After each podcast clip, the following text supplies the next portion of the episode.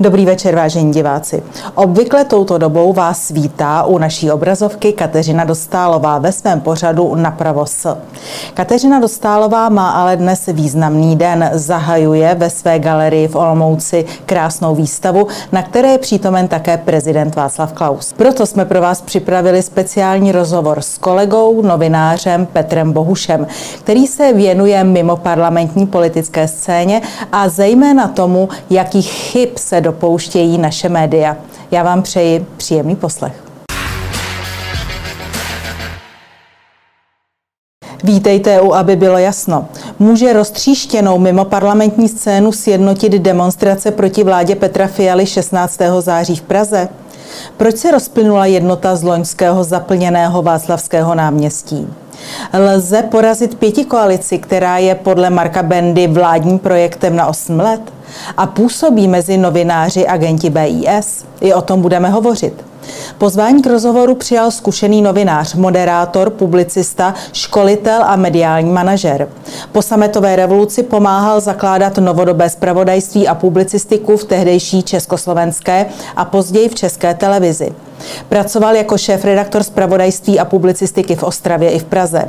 Byl členem rady syndikátu novinářů České republiky a podílel se na vzniku jeho stanov a etického kodexu novinářů. A pozor, v roce 2021 založil portál Modrý jelen. Na něm rozebírá manipulace oficiálních médií, především České televize. A také rozebírá politickou scénu. Pan magistr Petr Bohuš, dobrý den. Dobrý den, děkuji za pozvání. Pane Bohuši, já pozorně sleduji vaše videa a vy jste jednom ze svých posledních videí poměrně podrobně rozebíral mimo parlamentní opoziční politickou scénu a kladl jste si otázku, zda jít nebo nejít na demonstraci proti vládě Petra Fialy, kterou 16. září pořádá v Praze strana PRO. Pokud si vzpomeneme, tak před rokem, 3. září, bylo Václavské náměstí zcela zaplněno, což vyvolalo následnou hrůzu u politiků. A řada představitelů politických subjektů stála na pódiu celkem svorně vedle sebe. Co se za tento rok stalo, nebo za těch uplynulých 12 měsíců stalo, že nyní na tom Václavském náměstí stojí v podstatě každý sám?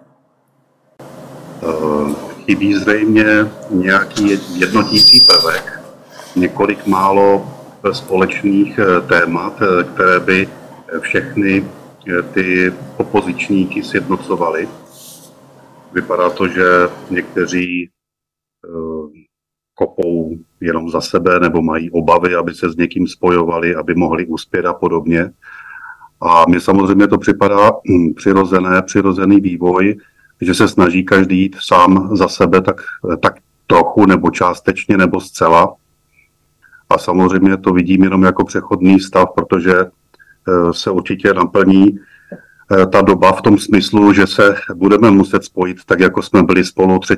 září, kde jsem byl osobně a bylo mě to velmi sympatické a uměl jsem v té chvíli samozřejmě i já odhlédnout od toho, že vůči tomu či onomu účastníkovi té demonstrace si mohu myslet ledacos nebo nemusím souhlasit jako s jeho úhlem pohledu na svět nebo politikou a podobně, ale že v dané chvíli eh, jsme, jsme tam proto, abychom společně dosáhli nápravy eh, věcí eh, veřejných. Že? Takže já to beru jako přirozený stav, že se, že se, že se takhle rozdělila ta scéna, nebo že, nebo že se dělí pořád, nebo že se vlastně ještě nespojila tak, jak by se spojit mohla. Vámi naznačené um, um, souvislosti s tím, že třeba jestli mezi novináři jsou členové BIZ a podobně, no tak já o tom nepochybuji, že jako kdybychom, kdybychom si to nemysleli, tak by to asi nebyla normální situace, že různé spravodajské služby pracují různě a samozřejmě i oni se mohou podílet na tom, že ta scéna není úplně jednotná.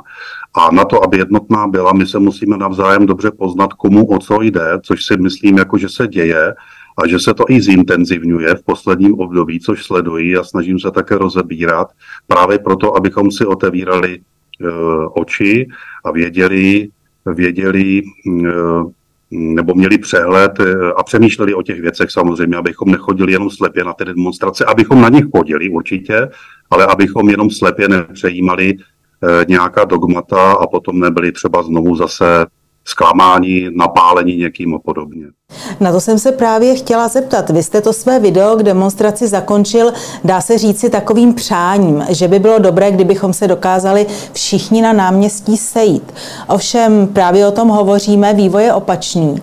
Ale není důležitější, než se sejít na náměstí, snažit se vytvořit takovou politickou formaci, která dokáže většinu mimo parlamentní opozice spojit? Jo, určitě by to bylo dobré, ale já ji zatím nevidím. Jo. Jestliže jsme zažili eh, nebo jsme drželi palce Jindřichu Reichlovi a jeho straně pro, kdy sám Jindřich Reichl jako lídr libero té strany více než rok jezdil po celé republice křížem krážem. Určitě to i sama znáte z vlastní zkušenosti, že je to velká dřina a že to není nic jednoduchého setkávat se takhle pravidelně několikrát týdně jako s různými lidmi na různých setkáních nebo mítincích. Takže on sám třeba odevzdal velký kus práce, eh, ale teď eh, nedávno jsme byli svědky toho, že že členové, stran, členové hm, vlastně té odborové organizace Institutu eh, pro libertáte odešli, aniž by nějak jako kdyby důkladně z jedné nebo druhé strany bylo vysvětleno, v čem jsou ty neschody, že tedy jako poukazovali na to, že tam nejsou lidé, kteří by tam asi v té straně měli být, že si to představovali jinak. Asi zřejmě si to nedokázali mezi sebou vyříkat a, a ti čtyři členové z Pro Libertáte asi usoudili, že teda odešli a já si myslím, že proto, abychom se mohli, abychom se mohli sjednotit eh, třeba i okolo strany pro nebo jak, v jakýchkoliv jiných aktivitách, takže je důležité, abychom o těch věcech mluvili Eh, mluvili nahlas, abychom si to vyjasňovali, v čem je tedy problém, jo?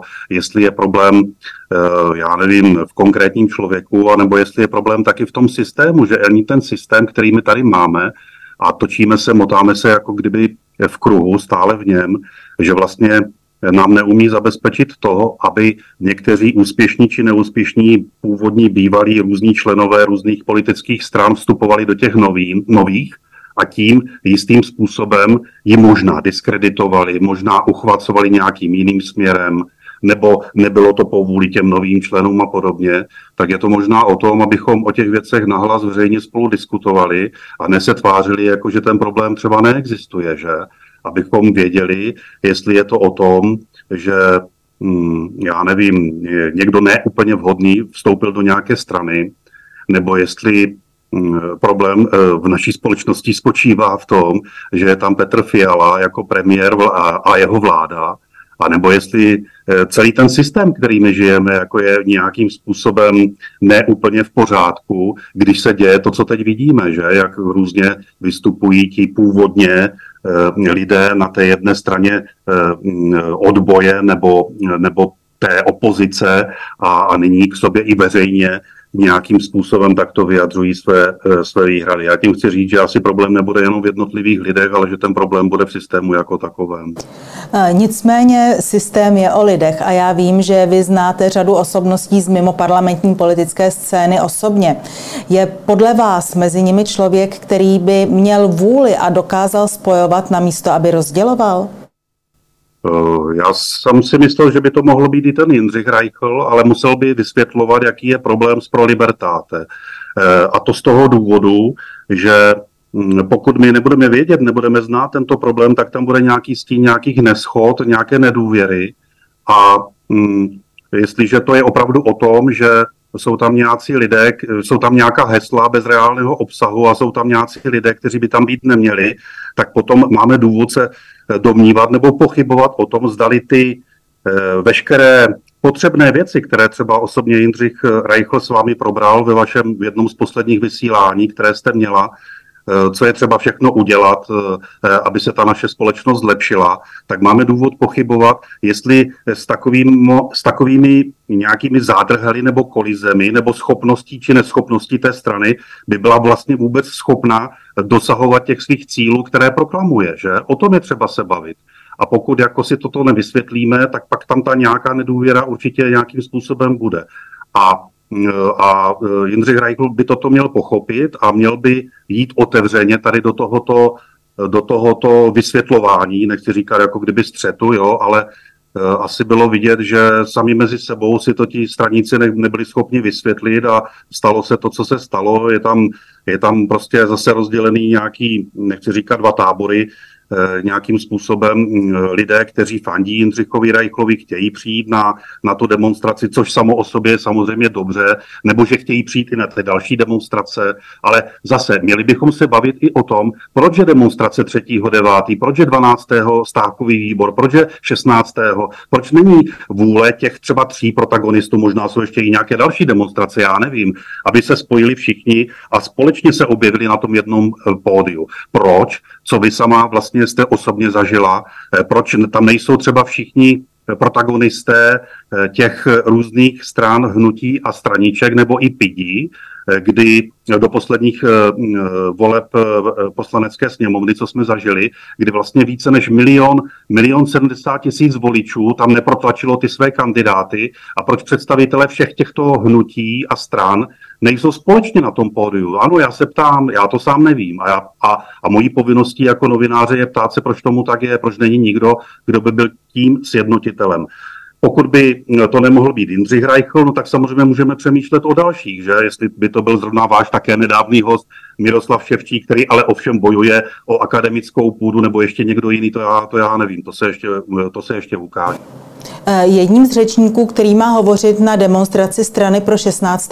září, je nyní aktivní politička, zvolená senátorka Jana Zvirtek Hamplová. Eh, ta sice není členkou strany pro, ale vystupuje na její demonstracích a eh, já si dovolím podotknout, že to byly právě demonstrace v loňském září, demonstrace pana Vrábla, které napomohly jejímu úspěchu k senátních volbách. Ovšem z nedávné analýzy účasti v Senátu vyplynulo, že paní senátorka Hamplová patří mezi tři největší absentéry v Senátu a nehlasovala například ani o ústavních soudcích. Nemůže to být pro mimoparlamentní scénu, která paní advokátku Hamplovou podporovala a vkládá do ní určité naděje, tak trochu zklamání? Uh, nevím, co já, co já jsem schopen zaregistrovat uh, na jejím facebookovém profilu tak vím, že e, zápasí s nějakou nemocí, že bývá i v nemocnici nebo doma jako se svým zdravím, že bojuje, takže těžko soudit. Jo. Asi, asi bych to neviděl, že je to nějaká laxnost nebo záměr, jako, nebo neochota, nebo lenost a podobně, protože naopak, to si ještě pamatuju, ty, ty senátorské mm, e, kampaně, e, tak si myslím, že tam byla také velmi pracovitá, podobně jako Jindřich Reichl, takže to, to asi by stálo za to to rozebrat s ní a, a podívat se na to, jaké byly ty příčiny toho, proč nebyla, proč je tím nej, jedním z největších absentérů, což jsem ani do této chvíle nevěděl. Eh, jak se jako velký zastánce svobody slova díváte na to, že právníci z mimoparlamentní scény, kteří o té svobodě slova tak hovoří a volají po ní, se neangažují v soudních žalobách, kterým nyní čelí za svá slova pan Vrábl, kterým čelil pan Skála a nebo třeba paní učitelka Bednářová? Uh, nevím, jak můžu se domnívat, že vezmeme si příklad třeba i Jindřicha Reichla, vy to budete vědět lépe, nějakého jeho kárného řízení v advokátní komoře, eh, možná i jiní eh, lidé, advokáti na to narážejí a možná mají obavy o svou práci, o své zaměstnání. Jo? Jako připadá mi to také přirozené, že do určité míry jsou schopni nebo ochotní, tak jako třeba zrovna zmiňovaný Jindřich Reichl, bojovat za různé lidi a obhajovat je, je u soudů. A, a a jindy to zvažují, protože třeba se jim uh, už omezuje ta klientela, protože lidé mají strach uh, se s nimi spojovat a podobně, tak si myslím, že tam určitě funguje i tento faktor. Víte, je to lidské. Já, já to vnímám jako, že je to lidské, jo? že prostě má někdo obavy o svoje živo, živobytí a zvažuje, do čeho se může pustit a do čeho nikoli. Víte, já se ptám i proto, jestli lze bez toho, aniž by si lidé spojení určitým politickým názorem navzájem pomáhali a kryli záda, vůbec něčeho dosáhnout. A já se ptám proto, a teď jsme toho svědky, že ať je průšvih pěti koalice sebevětší, oni si tam záda prostě kryjí.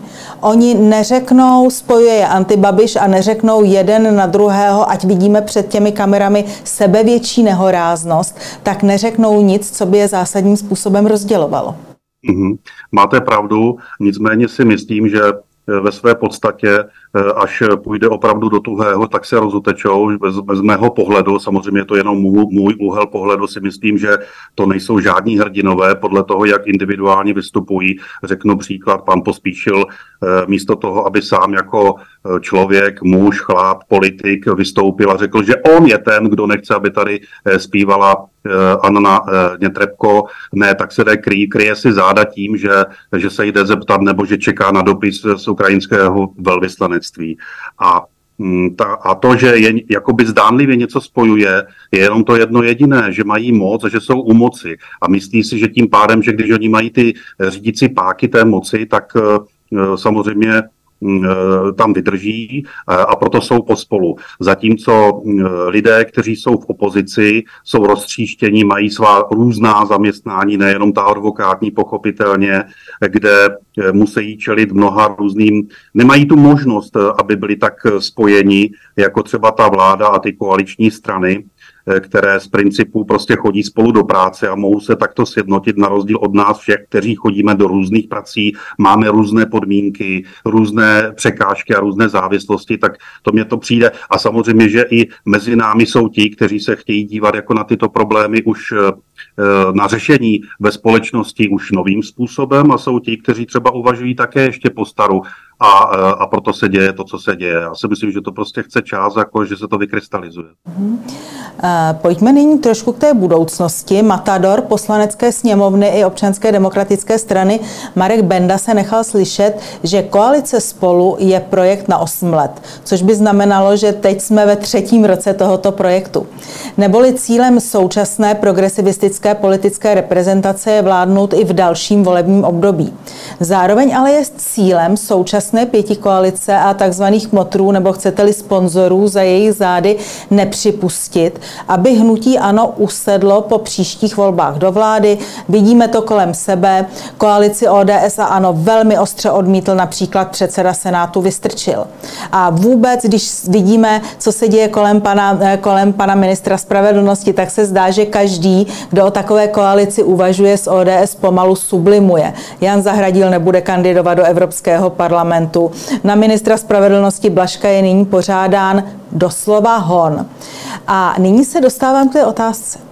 Současná vládní garnitura je evidentně připravena nadále spojovat nespojitelné.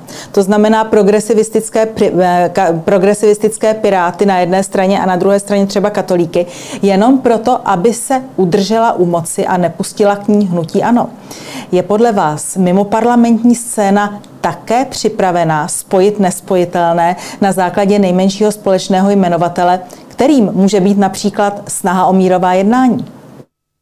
Eh, já si myslím, že ano, že bude nějaký moment, nějaké, nějaká chvíle, nějaké téma, které nás sjednotí a my o něm ani nevíme, že se možná něco stane eh, v té společnosti, co nás vyžene do ulic, eh, něco, něco bohužel, aniž bych si to přál samozřejmě, něco tragického, nebo nás mohou ovlivnit i vnější okolnosti, že se stane třeba něco ve Spojených státech nebo, nebo jinde pochopitelně, jo? že to mohou být i vnější faktory, které, které pustí tu úzdu té těch obav toho, že bychom si měli někde veřej, veřejně prezentovat a že bychom za, za to mohli mít nějaké popotahování v práci a podobně, nebo mezi přáteli a tak dále. Jo. Čili, čili mm, já sleduji tu, mm, eh, to dění a sám nevím, kdy se co, jakým způsobem vykrystalizuje nebo hne, takže eh, podporuji, věřím, důvěřuji v každé jednotlivosti, ať se děje a a, a může to být právě ona, která může rozhodnout. Eh, pojďme nyní k médiím. Dnes už není žádným tajemstvím, že jak pěti koalici, tak prezidentu republiky pomohla k vítězství zejména veřejnoprávní média. Alespoň to zcela jasně vyplývá ze zpráv Rady České televize.